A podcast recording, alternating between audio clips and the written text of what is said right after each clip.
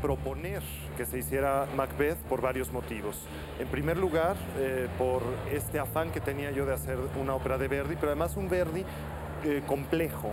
El hecho de que en el terreno operístico un texto como el de Macbeth haya sido eh, trabajado por Verdi por Piave, su libretista, de una manera tan atinada, tan sintética de los elementos esenciales de la tragedia shakespeariana, me parecía realmente muy atractivo.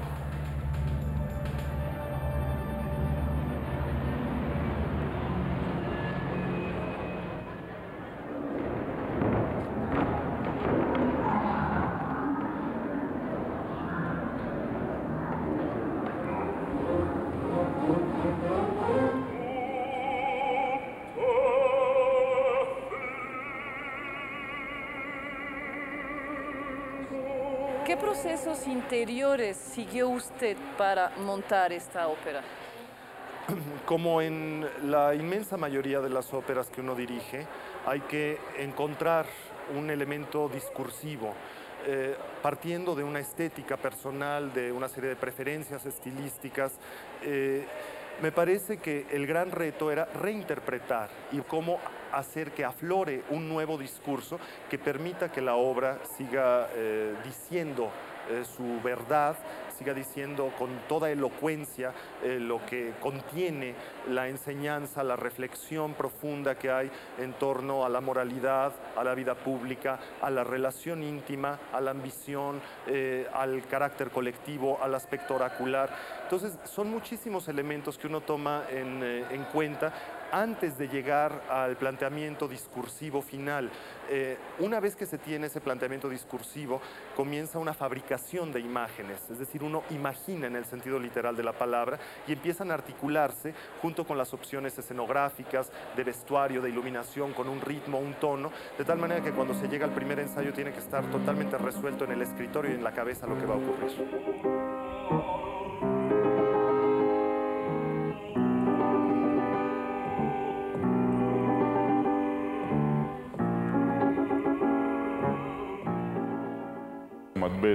Es un personaje muy contrastante, de mucho colorido, porque es un guerrero en potencia, es un guerrero con, con las ambiciones de todo ser humano que lleva dentro, que están ahí, la misión del poder, la misión de, de, de todo ese tipo, proyectadas y atizadas por, por, una Lady Macbeth en este caso, cobran vida. And what is your ambition? My, that my husband should be the greatest king of Scotland, and all of my children and uh, generations after us that we should lead Scotland and make, make Scotland a uh, free country, free from the English, huh? what do you think about your husband? I think he's a great king in our days. Our days, one killed other kings in order to become king. That's, that's the way in the 16th century we, we killed each other in order to move ahead. We didn't have elections and, polit- and democracy.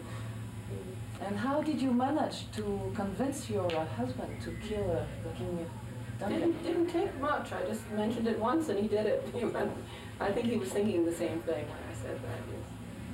But uh, actually getting him to do it was pretty easy. ¿Qué sentimientos le provocan Macbeth y Lady Macbeth? Me provocan un sentimiento de desagrado. Eh, simpatizaría más con Macbeth que con Lady Macbeth.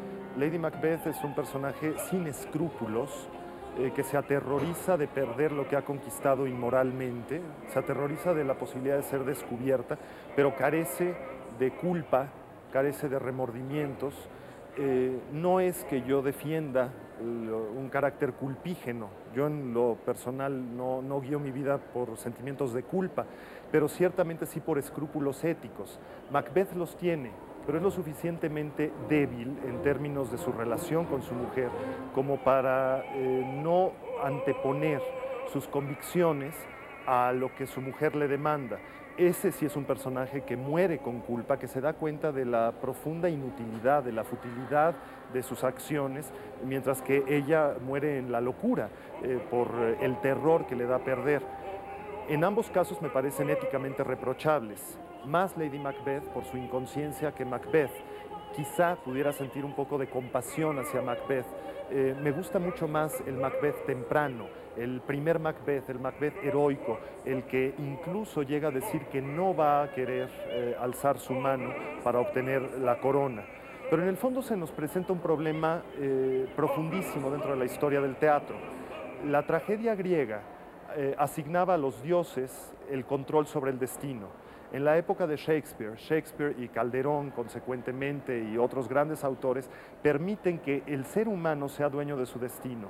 En Macbeth encontramos los dos elementos, la parte griega, que todavía hay un aspecto sobrenatural, oracular, digámoslo así, eh, pero Macbeth no cree que si eh, deja él de actuar, el destino se cumplirá. Considera que él tiene que cometer un crimen y eso no lo sabemos. Es decir, podríamos eh, caer en la especulación que hubiera pasado. Desde luego, no habría tragedia, pero él no cree que si deja él de actuar y deja que el destino eh, siga su curso, él llegará a tener la corona. En última instancia, se, se, percata Macbeth a la postre de lo absurdo que es ambicionar el poder el poder en última instancia me parece siempre pernicioso y como decía anteriormente, creo que hay, que mantener siempre una distancia respecto de, él eh, y mantener una postura crítica. ¿Con cuál de los personajes de Macbeth se usted? Este, pues espero que con ninguno. no es una obra con la que quisieras identificarte con los personajes.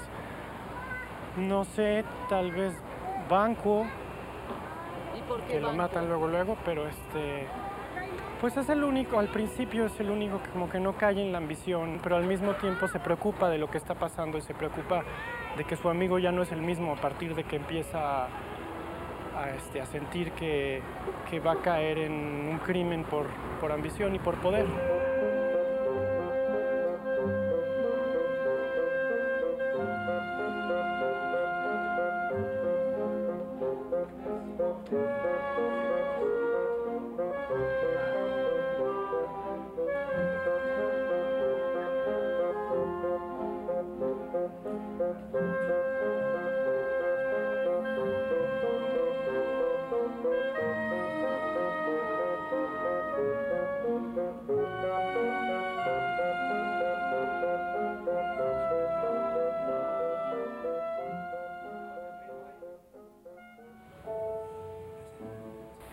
Momentos más importantes que tuvo durante el montaje?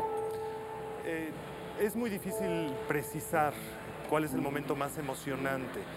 Lo primero es eh, el conjunto de reuniones que se tiene con el equipo creativo. Sin embargo, el momento de gran emoción es cuando empiezan los ensayos. En el caso de Macbeth empezamos con ensayos actorales, ensayos eh, de las brujas acróbatas y hasta un mes después se juntó el elenco. Ese es un momento muy emocionante. Sin embargo, en todas las puestas en escena de ópera, el eh, momento realmente angustiante es cuando entra Su Majestad la orquesta a partir de lo que yo normalmente llamo el día D que es eh, el ensayo a la italiana, el momento en que por primera ocasión se juntan el coro, la orquesta, los solistas eh, para hacer eh, la función, pero sin actuación. Dos, tres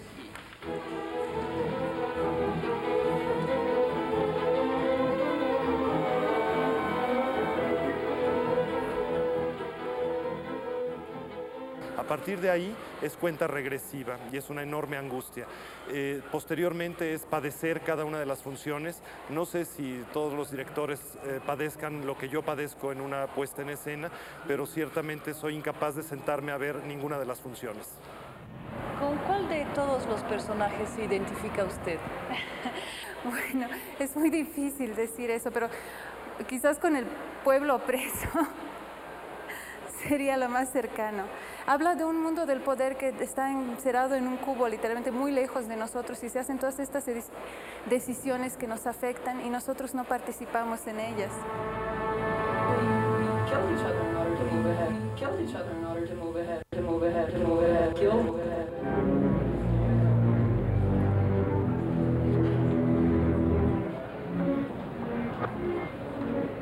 Encontrara en una situación similar a la de Macbeth, ¿sería capaz de cometer un crimen? Supongo que no cometería yo un crimen eh, por, eh, por, ambición política, eh, de ninguna manera. Sin embargo, la pregunta puede, puede ir enfocada más hacia los aspectos del destino. No soy supersticioso, digo que da mala suerte serlo, pero eh, en una situación similar, quizá esperaría que el destino tomara su curso sin mi participación o pretendería actuar de tal manera que no estuviera condicionado a un destino que ha asumido como propio, sabiendo que es incontrolable. Entonces supongo que marcaría una distancia.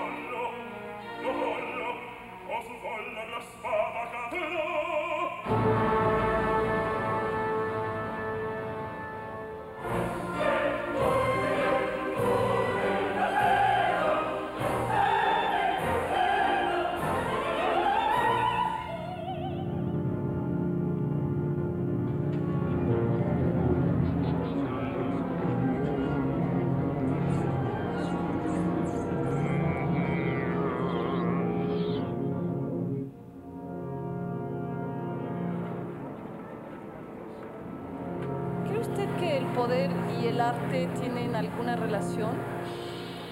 Pueden relacionarse, sin embargo me parece que la labor del arte eh, diría más bien primero del artista y después de la obra de arte, es mantener una distancia respecto del poder. En este sentido, el artista eh, y la obra de arte deben convertirse en ejemplares eh, para poder hacer siempre una crítica sobre el poder. Es distinta la autoridad, el saber socialmente reconocido, la validez, el contenido de un discurso que encontramos en la obra de arte a lo que es el poder, que es simplemente la posibilidad de imponer la voluntad propia sobre la ajena. Y en este sentido creo que eh, la proximidad entre arte y poder puede ser muy perniciosa. Eh, puede existir proximidad del artista con la estructura de poder siempre y cuando no pierda nunca la capacidad crítica, eh, la independencia, la libertad. En este sentido, me parece que Macbeth mismo es un ejercicio de crítica al poder. Si se encontrara en una situación similar a la de Macbeth, ¿sería capaz de cometer un crimen? Pues no un asesinato, creo. Pues espero nunca encontrarme en una situación similar. Es difícil decir eso sin jamás estar en esa situación. Por poder yo creo que no.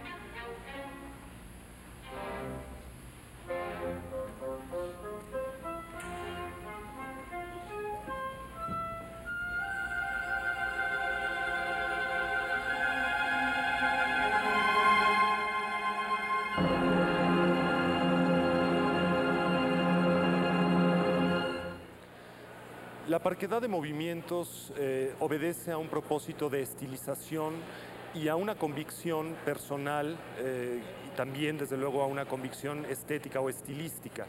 No creo en el teatro naturalista, al menos yo soy incapaz de hacerlo.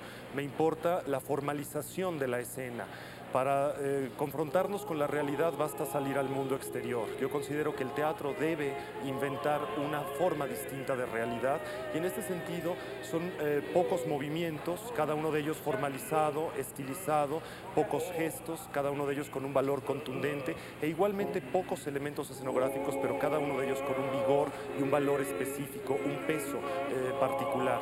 En este sentido se puede hablar de una estética próxima a lo que normalmente se denomina minimalismo, no es un término que a mí me guste mucho, prefiero utilizar eh, intemporalidad, abstracción, pero desde luego el teatro que yo planteo normalmente es un teatro formal y no naturalista. Cada uno de los gestos eh, que se hicieron en la apuesta para los actores, para los cantantes, tiene un valor simbólico eh, expresivo particular. Es como crear una especie de partitura, un tejido de leitmotiv eh, a partir de la imagen. Todos estos gestos fueron trabajados por Victoria Gutiérrez y por mí tienen un origen en la danza Kathak del eh, norte de la India y sin embargo fueron construidos ex profeso para esta puesta en escena. Por ejemplo, eh, encontramos el gesto del señor de Glamis, que equivale al arquero, eh, es un héroe todavía, el señor de Codor, que lleva la espada en la mano. Tenemos por otra parte eh, el cuerpo penetrado por la lanza, es el asesinato, eh, la ambición como un tesoro que la mano va buscando, el monarca que lleva el cetro y el orbe, Macduff que lleva una lanza, como lo vamos a ver después. En fin, cada uno de los personajes va siendo identificado con una actitud física eh, y se va moviendo el personaje en función de lo que dice el texto y lo que dice la música, eh, discurriendo en estos términos. Habrá quien piense que es un discurso excesivo, complejo, es una formalización dramática y en última instancia el espectador no tiene por qué identificarlos o catalogarlos con nombre y apellido a cada uno de estos gestos.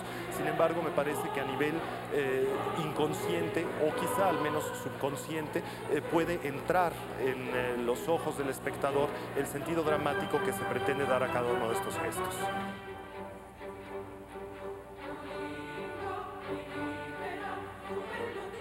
El cubo, bueno, fue una figura escogida hasta cierto punto arbitrariamente, como un espacio que se repite. O sea, el chiste es, escogimos cuadritos y cubos y líneas de alguna manera arbitraria, pero el chiste es darle coherencia y darle un sentido a cada uno de estos elementos que tenga un simbolismo no tanto general, universal, que en este caso no lo tiene, sino que sea una referencia. El cubo que sale al principio blanco como Salón del Trono de Duncan, después se mancha con la sangre roja de Duncan y se vuelve el Salón del Trono para Macbeth.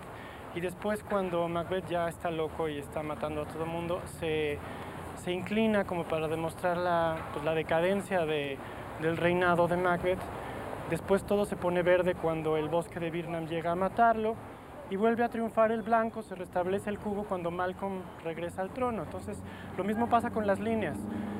Todo es blanco al principio, hay líneas blancas que forman este cubo.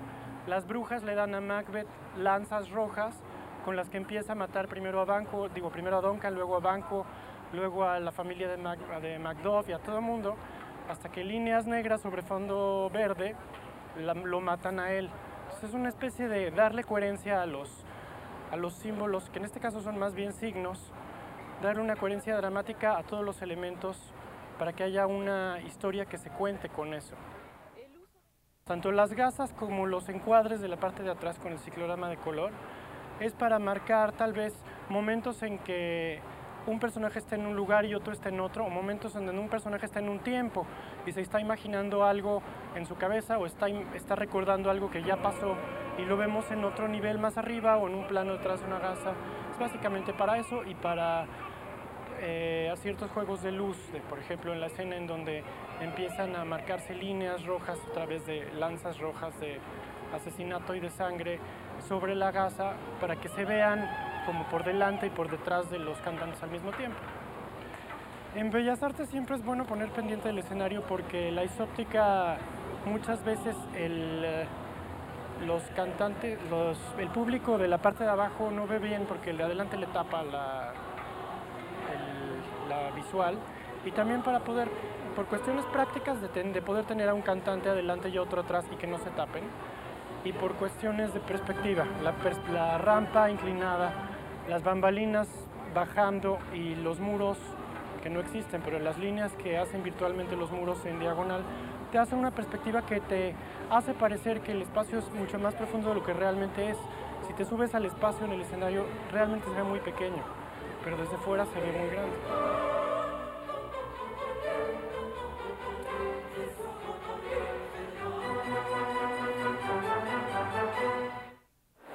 Muchas armaduras en esta obra y me parecía que la que más necesitaba una armadura era Lady Macbeth y me pareció que un miriñac es lo equivalente de una armadura femenina. Y también queríamos que se note, o sea, nos gustaba mucho la idea de que use pantalones, tomando muy literalmente la idea de que es una mujer con pantalones. Y este, entonces trabajamos con eso, queriéndole dar una armadura femenina y dándole esta idea de que está como encerada, enjaulada en algo y al mismo tiempo se defiende el mundo exterior y algo que al mismo tiempo es frágil. Yo lo único que diría que en Macbeth, como en otros personajes, hay ciertos motivos que se repiten dentro de la escenografía y el vestuario, que son como las líneas entrelazadas que tomamos la, la idea de que simbolizan el bosque, ¿no? las lanzas que se atraviesan, todos los intereses atravesados. ¿no? Entonces eh, hubo una repetición de ese motivo otra vez en el traje de Macbeth también tiene una armadura y él quizás él es el más elizabetino de todos. Yo dibujo, yo dibujo muchísimo, hicimos muchísimos dibujos de, de todo el vestuario, bocetos iniciales, al conocer a los cantantes, a los intérpretes también se cambiaron algunas cosas, pero yo sí soy mucho de dibujar las cosas. Creo que es un medio de comunicación con tu equipo muy importante y de, poder explicar tus ideas y quizás llegar a nuevas decisiones a través del dibujo. Entonces sí, principalmente dibujo. Yo personalmente, quizás en el inicio usábamos algunas fotografías y algunos libros y cosas así, pero con el tiempo fueron desapareciendo.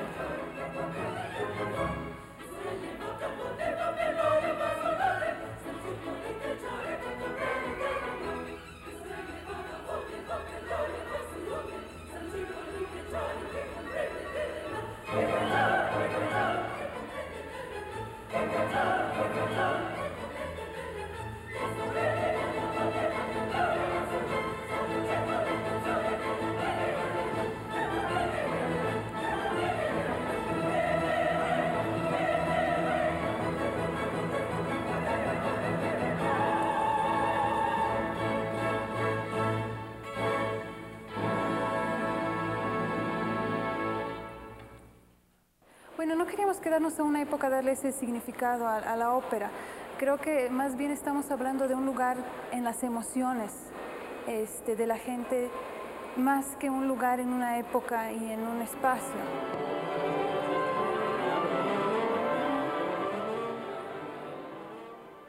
Valdría la pena preguntarse por qué no hacer ópera, por qué no hacer algo que aspira a reunir de manera armoniosa, integral, sintética a todas las artes. No es un eh, mero gatuperio, no es una mera adición de elementos dispersos, es realmente un propósito de integridad artística lo que mueve el quehacer operístico desde, desde los orígenes de la ópera, desde hace 400 años. Esto creo que es lo que me motiva en términos eh, racionales, en términos estéticos. También podría decir que porque hay un elemento masoquista, porque es tan frágil que todo puede fallar, eh, o puede fallar un día una cosa, piensa uno que está bien y al día siguiente falla otra.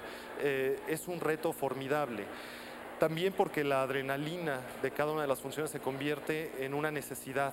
Eh, me pasa cada vez que voy a estrenar o que está una de las funciones de ópera, me repito a mí mismo, me gustan los cuartetos de cuerda, me gusta el líder, ¿por qué hacer ópera? Eh, y sin embargo, eh, cada vez que termina una función está uno pensando en la siguiente ópera creo que en última instancia eh, las artes se hacen sin ningún propósito utilitario, simplemente con la reflexión y la aspiración de nutrirnos, de enriquecernos, eh, y algo tan complejo como, como es el quehacer operístico, creo que plantea un, eh, un reto similar al que cualquier audaz o temerario se puede plantear, quizá en términos culturales haya una gran temeridad al afrontar una ópera. Y además otra cosa, sabe uno que es un producto efímero, se va a acabar muy pronto, eh, dura muy poco eh, y sin embargo uno entrega la vida como si fuera a durar para siempre, eh, algo que se va a acabar y quizá es parte de la naturaleza del quehacer humano.